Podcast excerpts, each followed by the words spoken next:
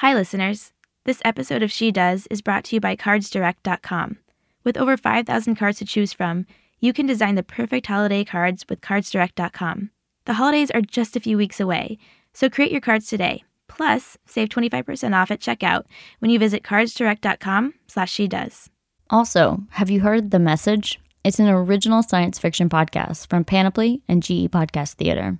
All of season one is available now, so listen and find out why a 70 year old alien recording seems to be killing people. Search for The Message on iTunes. Oh, and just so you know, today's guest has the mouth of a sailor, so if there's kids around, maybe just listen to it later. All right, let's get started.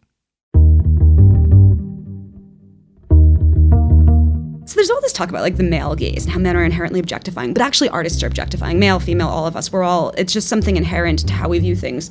Like if I was drawing you right now, I would be breaking your nose down to planes and angles right now. It would like no longer be the thing on your face that you breathe through. It would be like my planes and angles that I was putting down on the page. It's this very like weird, objectifying, intensely looking conversion of who people are into images that we make and then put on paper. There always is something taking about art. Artists are quite vampiric by nature, actually.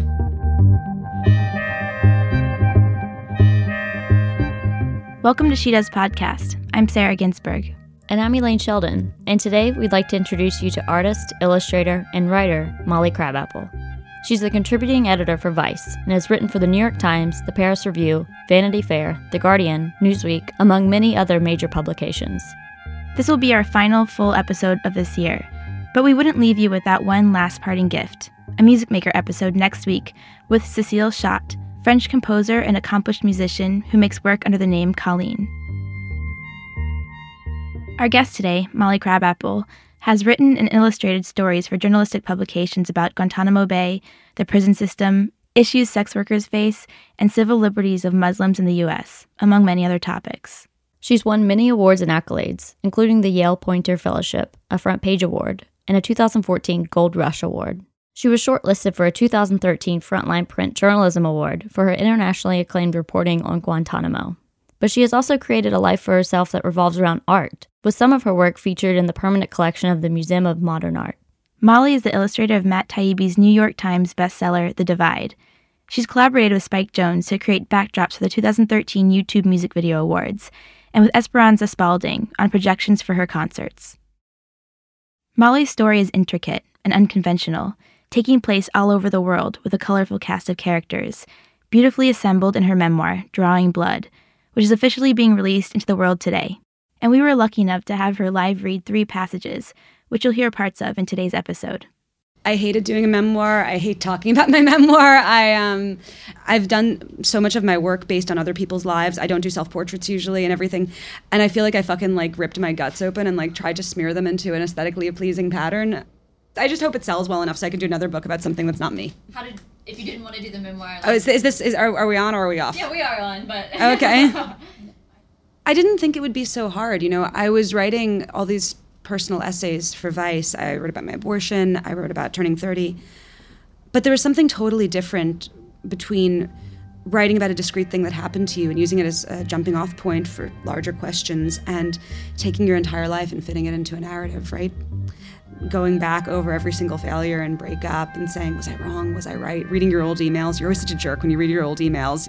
I, I spent so much time looking at emails of some of the most intense moments of my life and trying to authentically get what the emotions were like during that moment. The details in Molly's memoir and in all of her writing are so vivid. She builds colorful scenes of her travels across Europe and Morocco with the tiniest of elements. Many of us probably wouldn't be able to recall these details, or at least enough of them to fill a memoir. But Molly is able to because she's always kept very, very detailed diaries that are also sketchbooks. Because I am an artist, I have very vivid sense memory. Like I still remember the exact gesture that that kid used to hold the teapot really high and pour this long string of mint tea into the cup. So yeah, it's it's very strange. I I feel like I took my 20s and I I locked them up into a box like Dana and I sent it off into the ocean. The title of Molly's memoir, Drawing Blood, is a dual play on the things she experiences as a journalist and an artist. First off, because I draw, right now I draw conflict zones, among other things. I draw prisons, but also because when you do a memoir, that's always what you're doing. You're taking yourself, you're cutting yourself open, you're taking your guts and you're arranging them into a pretty pattern so that other people can look at them and admire and say, oh, what, what pretty guts.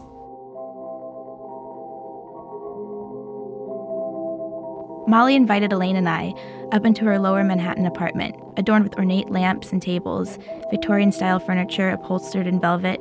It almost felt like we were inside one of her paintings. And we kind of were. Molly's art lined the walls, some canvases reaching the ceiling of her tall but narrow apartment.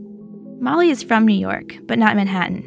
She grew up in Queens and Long Island, with both of her parents until she was seven, when they got a divorce.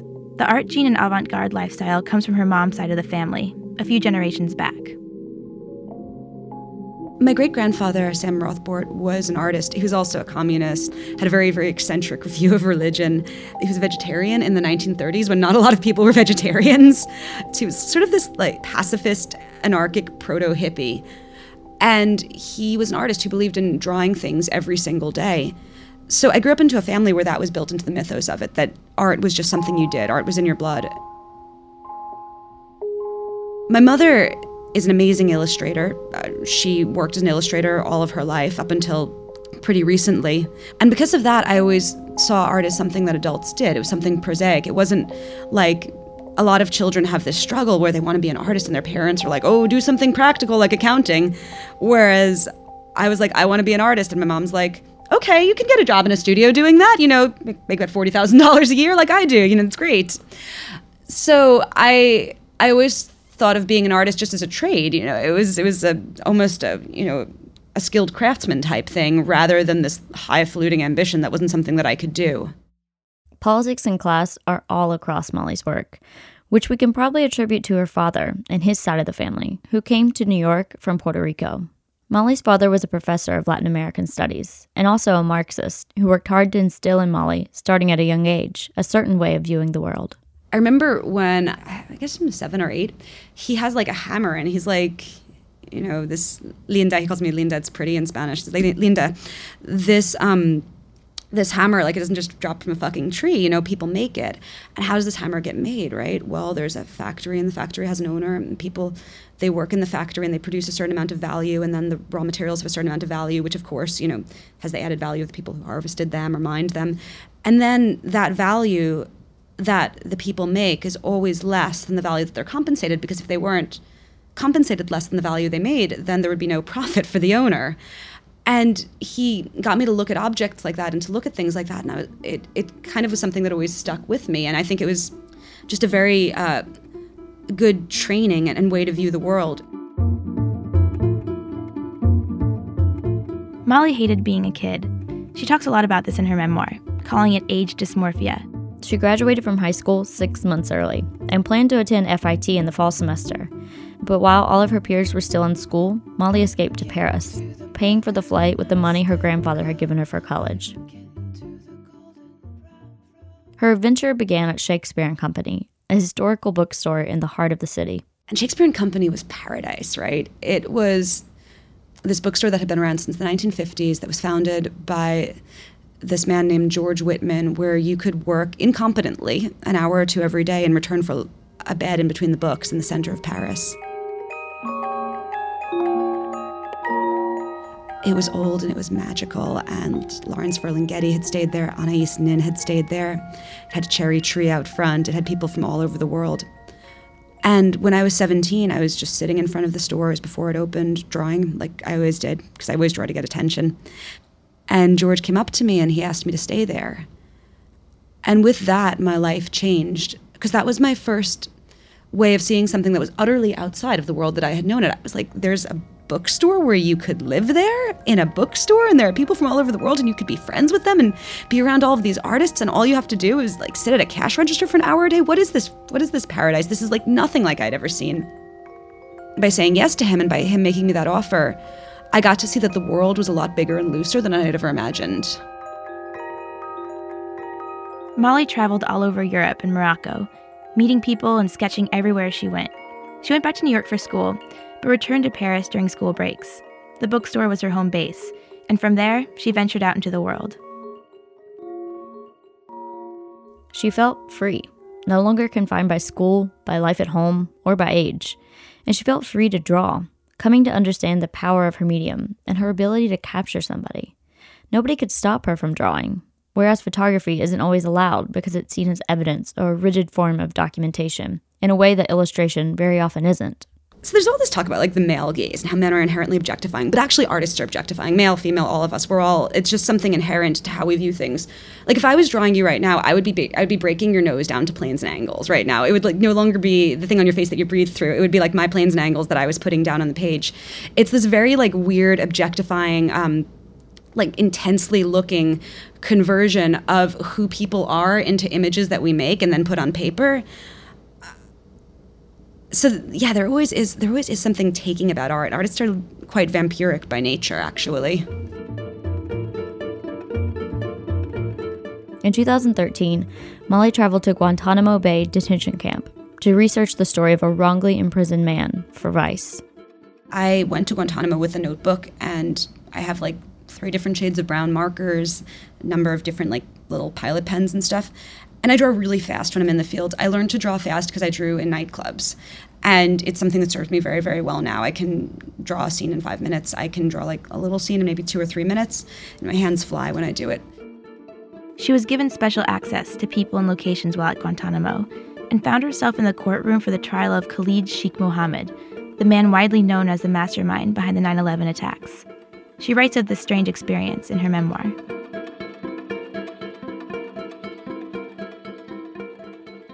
I was drawing Khalid Sheikh Mohammed. I sat in the courtroom at the Guantanamo Bay Naval Base, watching a pretrial hearing for the 9 11 Military Commission in a room bisected by three layers of soundproof glass. On one side sat a few dozen legal observers and journalists, minded by soldiers.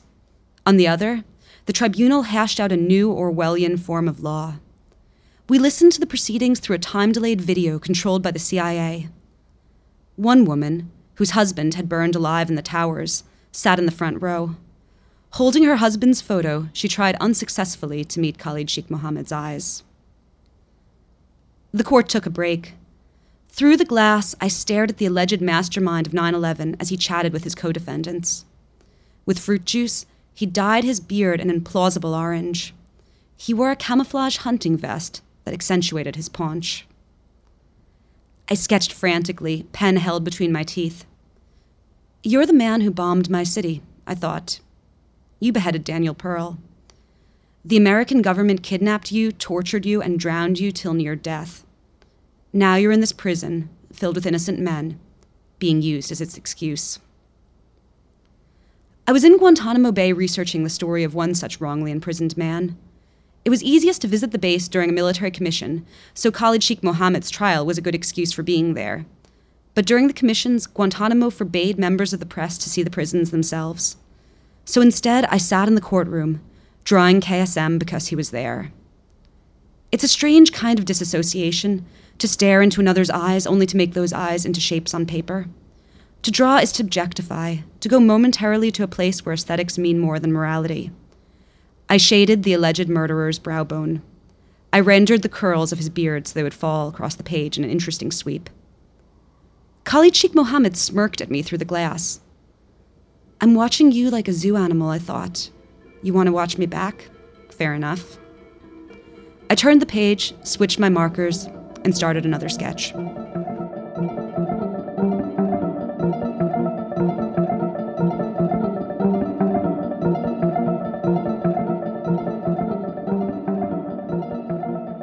During my seven days at Guantanamo, the prison kept us from seeing any detainees besides the 9 11 co defendants.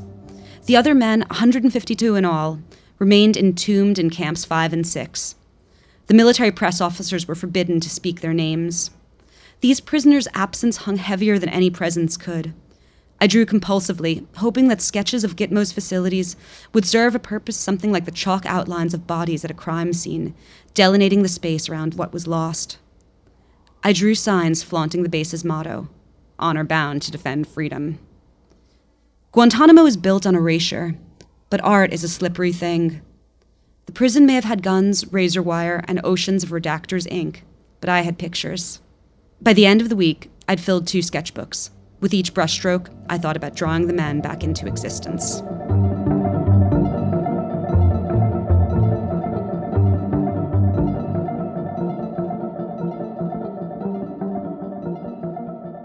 When you take a photo, you're at the mercy of what's in front of you. When you draw, you have all of your memory, you have all of your imagination, you have everything to go from.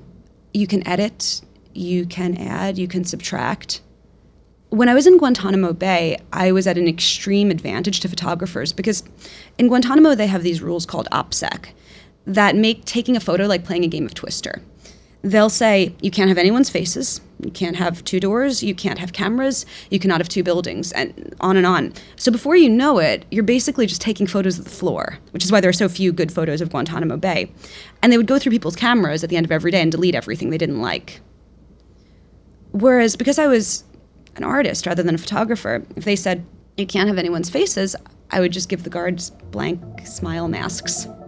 It's a way of drawing around censorship the Gitmo press office was not happy about the final piece published on Vice. They were angry, and the head of PR for the prison wrote Vice a letter stating that Molly made him look like a tool. A tool. Maybe he was a tool. he was he was doing PR for Guantanamo Bay prison.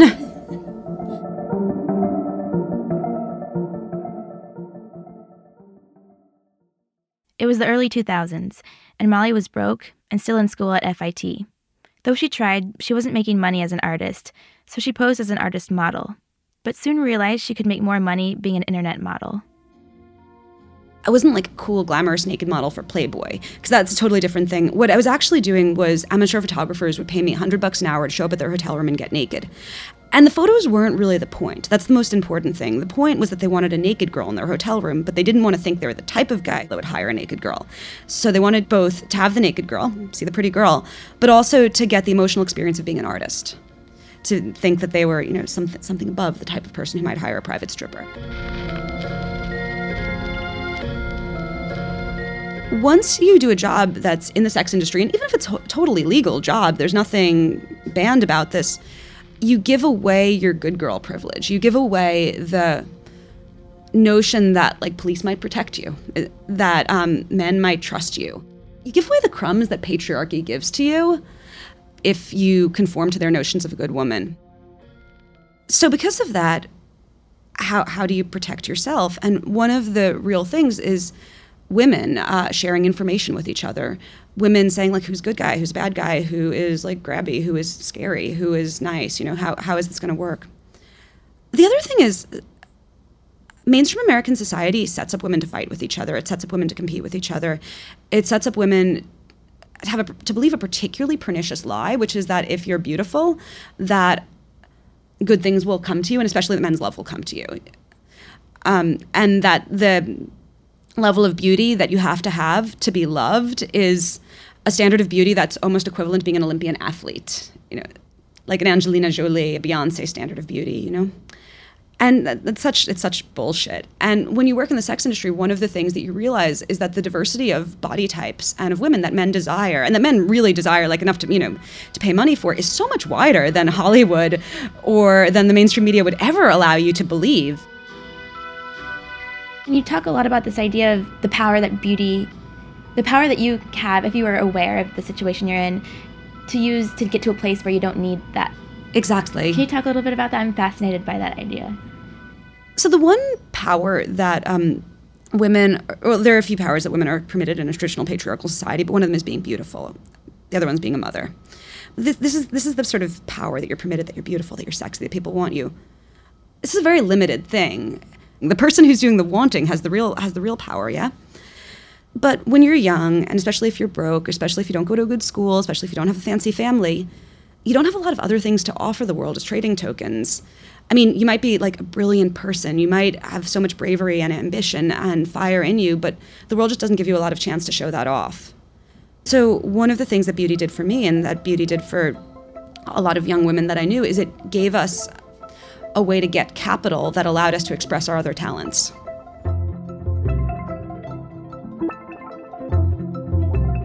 Molly has since published work that explores the abuses that women in the sex industry face. And it's this firsthand experience that she has that makes it so powerful. She's been there. She knows what can happen and what does happen. Just before dropping out of FIT, Molly had an abortion.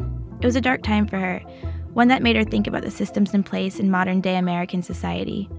She received the abortion in the early 2000s, but in April of 2013, she wrote a piece for Vice about her experience. This is just one of the examples of how she's opened up otherwise taboo conversations.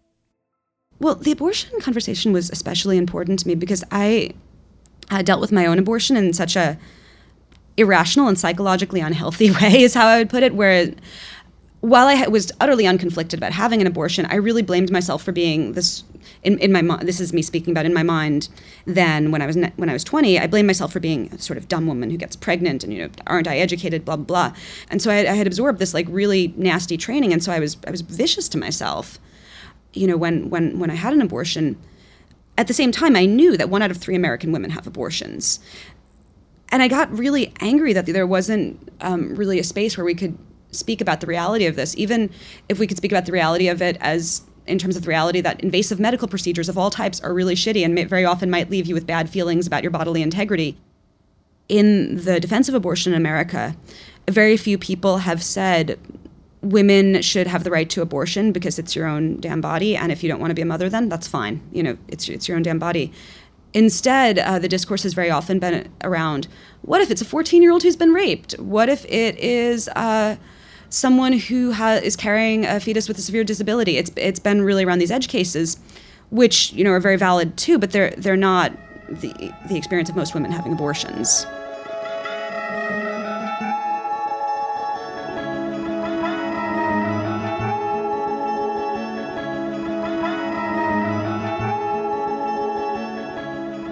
Cosette and I sat in Lit, an East Village dive bar with a gallery in the back. I was sandwiched between an art journalist and Louis, a curator I wanted to work with. Cosette massaged the journalist's knee. The bar was blood dark, the walls covered with graffiti and band stickers glazed with beer. I couldn't hear anything over the music. I wanted desperately to leave. It's good for my career to be friendly with these people, I told myself, smiling hard. If I can just sit close enough, long enough, if I can tolerate enough of these nights, eventually they'll like me enough to put me in shows. I forced myself to stay.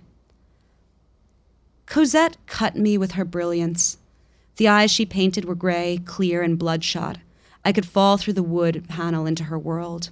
But for women, talent was never enough. Cosette had talent, but she got most of her shows by charming people. I felt neither brilliant nor charming. No matter how long I worked on a piece, I saw only my defects the cartoon lines, the hands like flippers. Every time someone insulted my work, the words looped in my brain. I kept drawing anyway, but now I knew I had no other choice. But if I wanted to keep making art, I had to win the favor of the gatekeepers of this world, like the one who was sitting next to me. How do people do this? I thought. What do you say? Did you see the John John Desi show? I screamed. Louis moved closer to me. My heart leapt. A month before, he'd put me in a big group exhibit upstate, but my piece hadn't sold. Maybe, if we could talk like humans tonight, I could redeem myself. I have a question, Louis said. He wants to know about my art. I'm going to get a solo show. I'll quit modeling and draw full time, and curators won't snicker that I'm a whore. I will be famous. Are your tits real? Because everyone says they're fake, he said. I forced myself to laugh. When you're 30, he continued, you'll be really ugly. Your boyfriend will leave you, but I'd still fuck you. I tried to smile again. I wanted to look chill. I wanted to be the cool girl who could take a joke just right. Cool girls get shows, uptight bitches don't. I would never get a show by telling a curator to stop talking about my tits. I inched towards Cosette. I didn't want to sleep with him, but it might hurt me more if I didn't. If you reject a powerful man, you can end up blacklisted. The man wouldn't see it like that, of course. He'd just feel awkward and stop inviting you to important parties. And then where would you be? Better force a smile. Save the hate for later.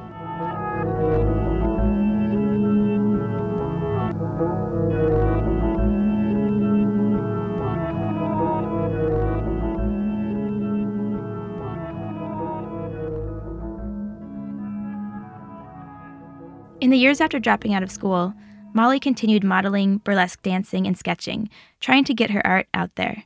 She says each one fueled the other, and she grew stronger in all areas of her life. This is when she gave herself her name, Molly Crabapple. Before, it had been Jennifer. Molly began to build her life. She created a live drawing workshop called Dr. Sketchy's Anti Art School. She got involved with the Occupy movement, which is when she says is what really made her start writing seriously. And her life is truly fascinating. You can read all the twists and turns in her memoir. But at this point in her story, around 2012, Molly had broken ground, no longer an uncomfortable kid waiting around for adulthood. I think I was a lot angrier and I was a lot more helpless. I think because I was more helpless, I was more angry. I always think of this, especially like in regards to street harassment. My tits came in kind of early, I guess, when I was, God, I was like 11 or 10. And basically, since I developed, guys harassed me on the street, and a lot of it was like really nasty. It was not, it was not like, oh, you're beautiful. It was like really kind of gross. Then, like when I would travel around in Europe, I mean, people would follow me, they would grab me. I mean, it was it was like awful, you know. I always felt like I was walking a gauntlet. I was always like kind of twitchy. Like if someone came up to me and wanted to talk to me, I would give them death look, you know, because I just I was so guarded, right? But I also felt constantly helpless. And now I don't know what it is in particular, but I don't get street harassed anymore, really. I, and if I do, it's "You're looking beautiful today, ma'am," which is totally innocuous and something I'm fine with.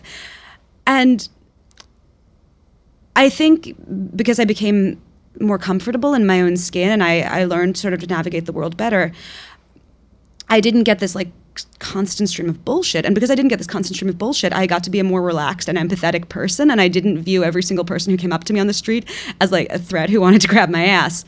When I was um, young and when I felt kind of really, really helpless and under threat, and I developed this giant chip on my shoulder to deal with that, these two things fed into each other. Whereas now, because I have a position of a lot more power in the world and because people just don't fuck with me in the same way, I get to be a nicer human being if I didn't have that sort of jaggedness and hardness when I was young, I don't think I would have gotten into the position that I did later. I think sometimes the chip on your shoulder can turn into diamond.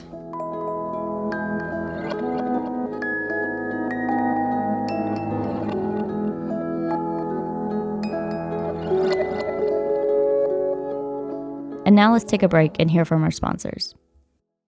Deck the halls this year with custom holiday cards from cardsdirect.com. Whether it's for your family or business, cardsdirect.com has you covered with traditional and corporate cards and a variety of unique printing formats. You can add a photo, logo, or a custom message. And with over 5,000 cards to choose from, you're sure to create the perfect holiday cards. Plus, with express shipping, they'll be here quick, like the holidays. She Does listeners will save an extra 25% off at cardsdirect.com slash she does. Don't wait. Christmas is only three weeks away. Visit cardsdirect.com slash she does. Today's show is brought to you by The Message, an original science fiction podcast from Panoply and GE Podcast Theater. Hi, Nicky Tomalin here, and I'm the host of The Message. I'm going to take you into an elite cryptography think tank and check it out. Their top project right now is to decode a highly classified radio transmission from the 1940s. Have you listened to it yet? Not yet. Uh, we're having a discussion about that. But if I offered you the chance to listen to it right now, Um, sounds like a no. well, we don't really know what it is. Voices, music, breathing. But you know, I'm not going to mess with that thing.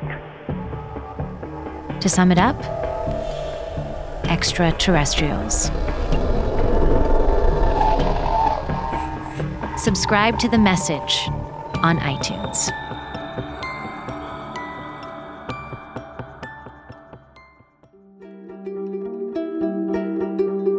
Where's the line for you between uh, your work in journalism and your work in art? Because uh, I love the piece in your book where you have the meeting with the Times Magazine guy, Yeah. and he says he I remember what he says, but basically that we don't do this type of work.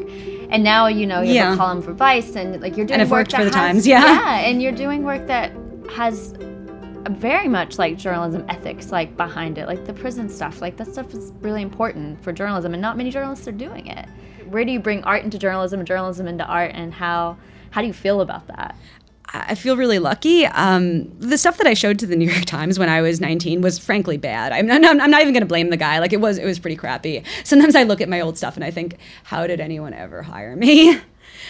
But now I guess I try to use my sketchbook like a photojournalist might use their camera, except that when you're doing drawings as opposed to photos, there's um, isn't the pretense of objectivity, so I'm allowed to take liberties that a photojournalist wouldn't. When people look at my work, they, they, they know that I change the colors, and because people don't have green skin, you know, it's there's just a, a freedom that I have because drawing is not an objective medium. Right, but it it's still important that it's communicating truth. Exactly. Yeah. No, I don't. I don't make anything up, but I have more freedom. I have more freedom to uh, present what I see in an aestheticized way. Is the best way to put it. Yeah. Which do you think allows the audience to? I mean, I feel like we're so desensitized to photographs. I really do. I, I think that we can see a lot of things, and sometimes a drawing will make you stop. Maybe sometimes a thing. I mean, photographs can do it too. But do you think that Absolutely. I have a really tight collaboration with this uh, Syrian writer, Marwan Hisham. And we published a piece on Vanity Fair together where he wrote this beautiful essay about going to college in Aleppo and then going back going back to Aleppo a few years afterwards. Uh, you know, during you know during the height of barrel bombing and all of the horrible things there. And he sent me tons, hundreds of photos uh, from Aleppo, uh, some of which were fucking horrific uh, of bombings and stuff. And I, I drew from them. And the idea was that there's so much cell phone footage coming out of Syria, so much, and people are so numb to it and I wanted to indicate in the most visceral way, like this is worth looking at, this is spending time with, because I obviously spent time with it because look, I fucking drew it. I mean, I spent like nine hours drawing this you know, thing of one image. And as a way of almost telegraphing care. You had previously said that as long as the marginalized communities you're drawing don't think you're full of shit, then. Yeah, I've done success.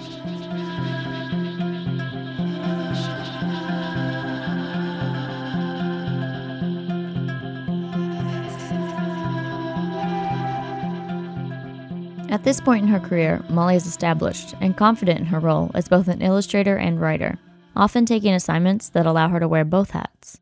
A lot of the work she does is for Vice, which gets her great access to underdocumented places and stories, but depending on where they send her, she must adapt her approach to the authorities' rules.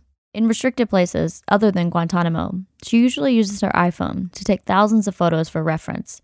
She takes them home, looks through them, and asks herself, what are the images I want to get here? What were the scenes that stuck with me in particular? Or sometimes she'll just arrive somewhere, like this summer when she visited the Shujaya neighborhood in Palestine's Gaza City. And I'm thinking, like, do I want to draw the Al Wafa hospital? Because it's really fucked up that the Israelis bombed a hospital. But maybe I want to draw these like kids playing here, or maybe I want to draw this guy, you know, standing in the shell of his bulldozed home. Like, what do I want to draw? What what sums this up? And I sort of make a list. And then uh, in terms of materials, I use these Arches watercolor blocks that are kind of pre-stretched and the ends are all glued together. I do really loose pencil sketches that no one else could decipher except me. They're the equivalent of shorthand, basically.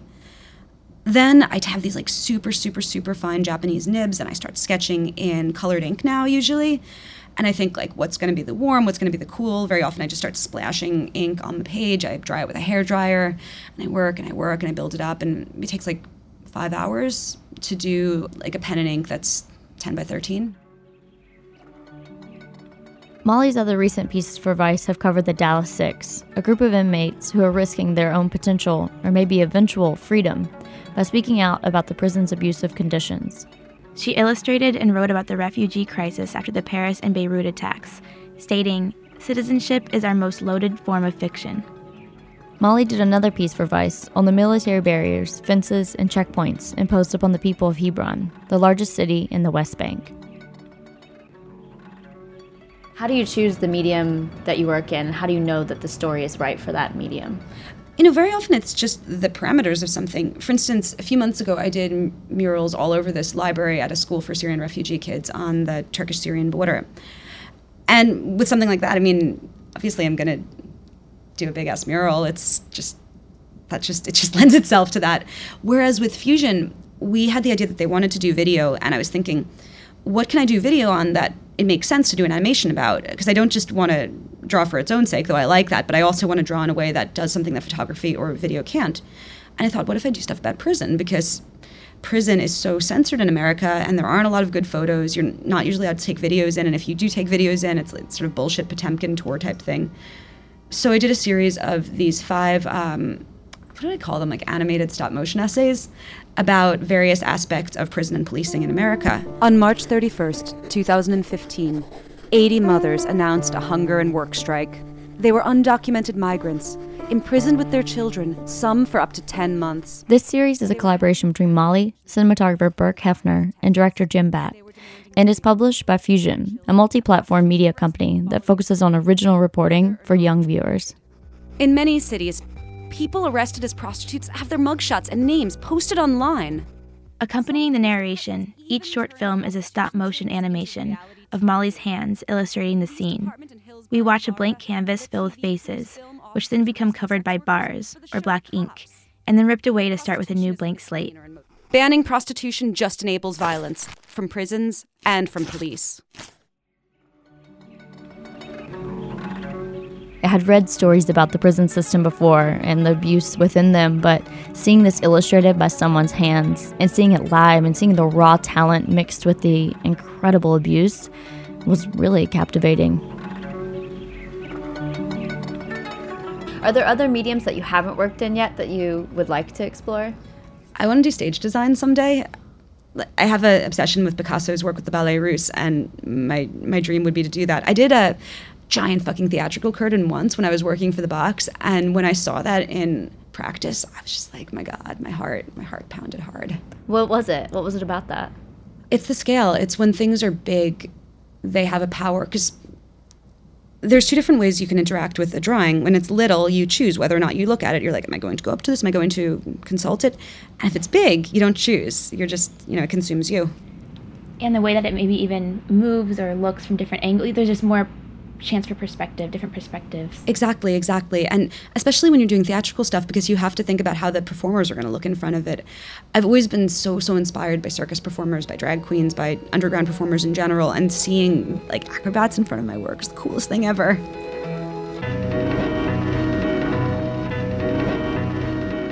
A naked woman spun on a hoop above the bar, lounging like the girl on the moon. Then fast, she flipped and hung from one muscular thigh. When a customer looked down at his phone, she swiped his $25 drink. Then she raised herself up, sipped the drink, candlelight soft on her bald head. She smirked. This nightclub meant war. Class war. The bar, however, was only for peasants and cattle. You needed to get to the front. Luca guarded the second barrier.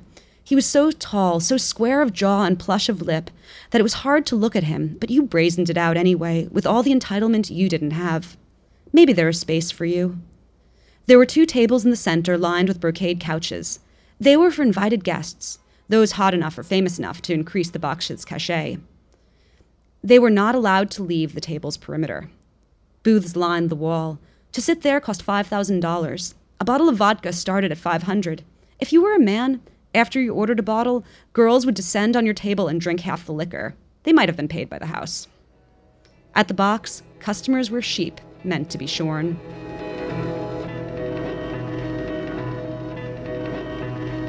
The Box was a nightclub in Manhattan where Molly was hired to draw promotional posters and sketch performers. Molly writes and talks a lot about her sketchpad being the key to open locked doors. And although it's quite different from the work she would do in high security prisons, Molly says she would have never been allowed into these clubs otherwise. I was not pretty enough to get in. I was not rich enough to get in. I was not connected enough to get in. The few times that I like tried to stand online and be allowed to get in, I, no, it just wasn't happening. Later, I had a very close friend, uh, Buck Angel. He is um, a trans man, though he he would say that he's just a man now, uh, who um, does porn and who did this amazing macho hot act at the box, and he's just like the most supportive dude. And he really pushed for me to meet the owners, and after that, through through a bunch of stuff that you can read about in the book, I got to be their house artist. Was there one prior to you, or were you the first? Of I, I made up that position. I think I've made up most of my positions.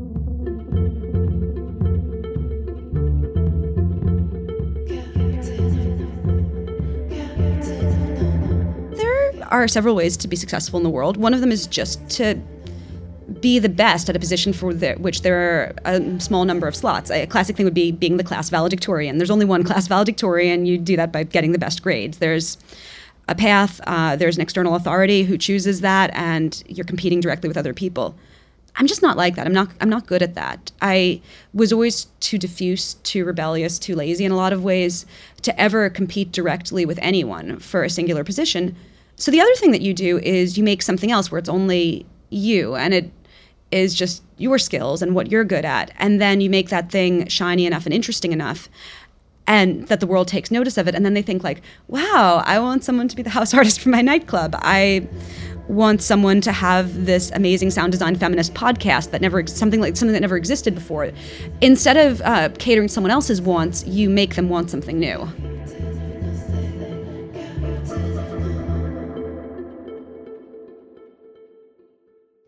I feel like you know so much about so much of the world. Do you read? I mean, before you go, before you travel somewhere, do you just immerse yourself Yeah. in everything you Yeah. possibly can? Yeah, and I always feel like I'm an ignoramus. I never feel like I know enough. And um, yeah, I just I read. I, you just read a lot. That, that's that's the only answer. And you talk to people. Like you, hopefully, you have friends who are from the place that you're traveling to, and you, you talk to them. And I found that one of the best questions you can ask people is, "What does the media get wrong?" When she's working in the Middle East, Molly is embarrassed to see most Western journalists unable to speak any Arabic, especially while all Arabic journalists speak great English. So, for the last eight months, and with shame as her motivator, Molly has made studying Arabic a part of her daily routine. So I wake up uh, usually around nine or ten, unless I've been on a bit of a bender the night before. Um, make myself some coffee, and then I've sort of gotten into this ritual of um, studying my Arabic in the mornings.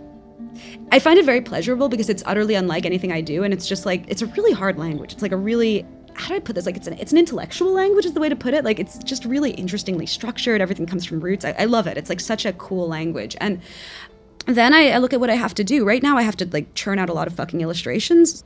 A lot of times at night, I'll have like dinner with someone. If I have energy in me, I'll come back home and I'll like work till about 2 a.m. If I don't, I'll have some whiskey and fall asleep and kiss my boyfriend. And how important is balancing? Um, you mentioned your boyfriend, but also your friends and your community, because we've only talked about your work. Yeah, it's really it's always a challenge, especially when I was doing my book. I felt like I was the worst friend in the world. I just kind of disappeared, and I was like such a bitch to live with too. Like, I swear, it's so different than art. With with with art, I can like talk to my mom on the phone. I'm like we're like going in and out of it. With writing, I just devolved into this like hideous troll. And Fred would come up to me and he'd be like, "I love you," and I'd be like, "Ah, get away from me! I'm working. You ruined my flow." And you know, I, I, he's a he's a wonderful, wonderful man that I'm very lucky to be with yeah, it's always hard, and I always kind of feel like I'm failing. But I mean, my work comes first. in, in two of the interviews I've heard, and then I'm sure they didn't mean this in a bad way, but they seemed surprised that you were writing a memoir this young, and I thought that was odd because there's plenty of memoirs out there by men who write who have one successful company and they'll write a memoir at age 20 and it's called a business book. It's not called a memoir. Interviewers are fucking condescending, man. I did an interview uh, with this big news channel recently, and he asked me, "What do your parents think of what you do?" I'm like, I'm a fucking, I'm like nearly 32. I'm a, I'm a fucking like 32 year old, nearly 32 year old woman, you know, who covers some kind of fucked up places and. I'm a fucking grown ass adult, and you're asking me what my parents think of what I do. Like, has any man I ever asked? And I and I asked, I asked guys, has has anyone ever asked you in an interview, like, what do your parents think? And no, I've never heard this. Uh, There's just a way that um, a lot of media has of trying to trivialize you and trying to make you seem younger and smaller.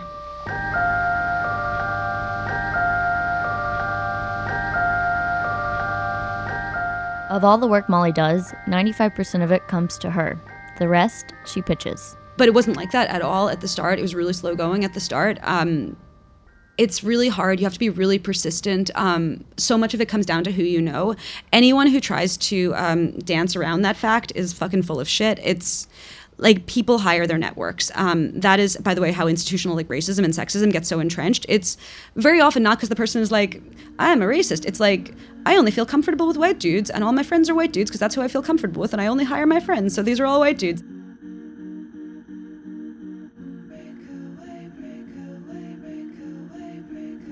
if you have a thing and like it's what you want to do, like if you want to be a writer or want to be an artist, these are really unpractical things. Uh, most people won't be able to succeed. People who love you very much will probably tell you uh, you shouldn't do this, and they're they're speaking out of love. Like they're not trying to crush your dreams. Like they, they're actually like quite. You probably will fail, you know. But um, you just have to ignore those people. You just have to sort of put like your fucking sweat and blood into it. And you also have to just be really skeptical and rigorous because almost everyone who's involved in the actual business of cultural industries, even though they might be lovely and nice people, there are just parts of those industries and the way they function that are really fucked up and that are really about bilking money out of the people who are actually producing the culture. I think it's really important to make your own name for yourself that is independent of any particular platform. Um, and I really think it's very important to actually speak about money and to speak about power because those are the things that uh, control so much of our lives. I don't believe that you have to like fucking love your job. Like, I don't believe like a fucking waitress or a fucking marketer or anyone has to love their job. I do, I do not believe that like your fucking love is um, essential for you like functioning. You know, I, I don't believe that. However, if you're gonna work in something as fucking improbable as like wanting to be a fine artist, you have to love it. Like, cause, and I'm not saying you have to love it as a moral obligation. I'm just like, why are you doing it otherwise? Like, surely it's not money, it's not ease, it's not, it's not, I mean, it's nothing else. Like, what possible reason would you have to do it except this bizarre addiction that you have? And if you don't have that addiction, then just don't do it because it'll just make you miserable and you'll never produce anything good. So, so do something else. Why do you do it? Why do you continue day after day? Like, what gets you going? Because I, because I can't. Otherwise, it's just how I interface with the world.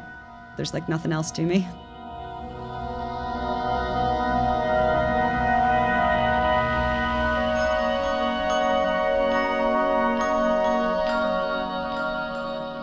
Thank you to the charming and mysterious Molly Crabapple for inviting us up into her magical apartment and sharing her story with us.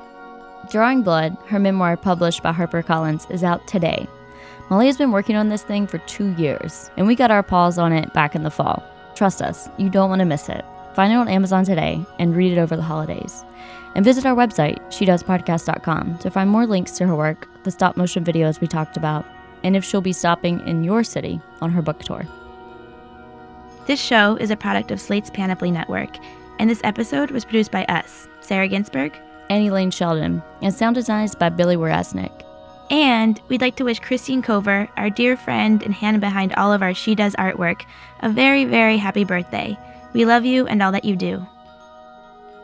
The incredible music you heard in this episode is by French composer and musician Cecile Schott, widely known as Colleen. Join us next week for a conversation with her, which will be the final episode of 2015. And as always, thank you to our partner, Filmmaker Magazine, and our friends over at Independent Music News. Keep your ears open for our 2015 mixtape we're making together. Thank you for listening to She Does.